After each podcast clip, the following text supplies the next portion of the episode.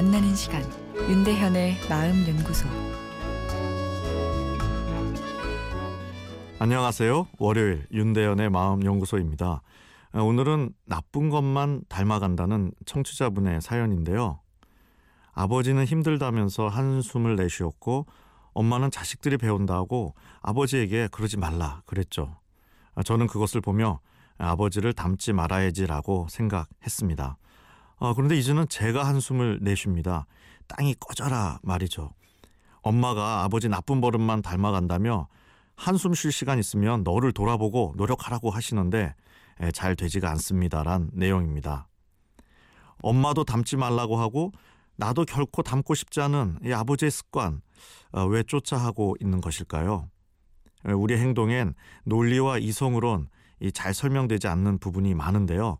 내면의 마음과 이 연결된 정서적인 요소가 행동에 영향을 미치기 때문입니다.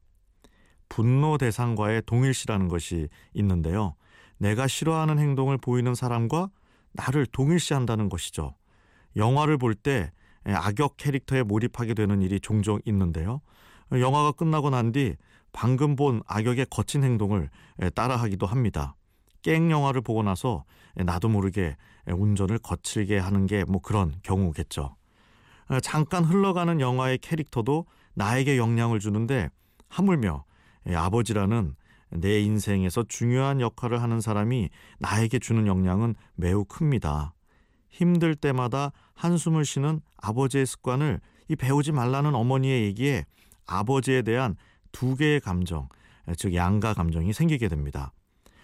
저 행동은 나쁜 거야, 그 행동을 하는 아빠도 좋지 않은 거야라는 감정과 반대로 오죽하면 한숨을 쉬실까, 아빠의 행동이 이해가 되는 부분도 있어, 이런 두 감정이 드는 거죠. 두 감정은 옳고 그름을 가를 수 없는 자연스러운 감정 반응인데요. 그런데 한쪽 감정을 옳지 않은 것이라고 생각하고 지나치게 억압하게 되면 마음에서 아버지에 대한 죄책감이 생기고 이것으로 인해 학습이 오히려 일어나 오히려 배우고 싶지 않은 아버지의 행동을 따라하게 됩니다. 아버지를 이해하려고 노력하면 내 한숨을 줄일 수 있습니다.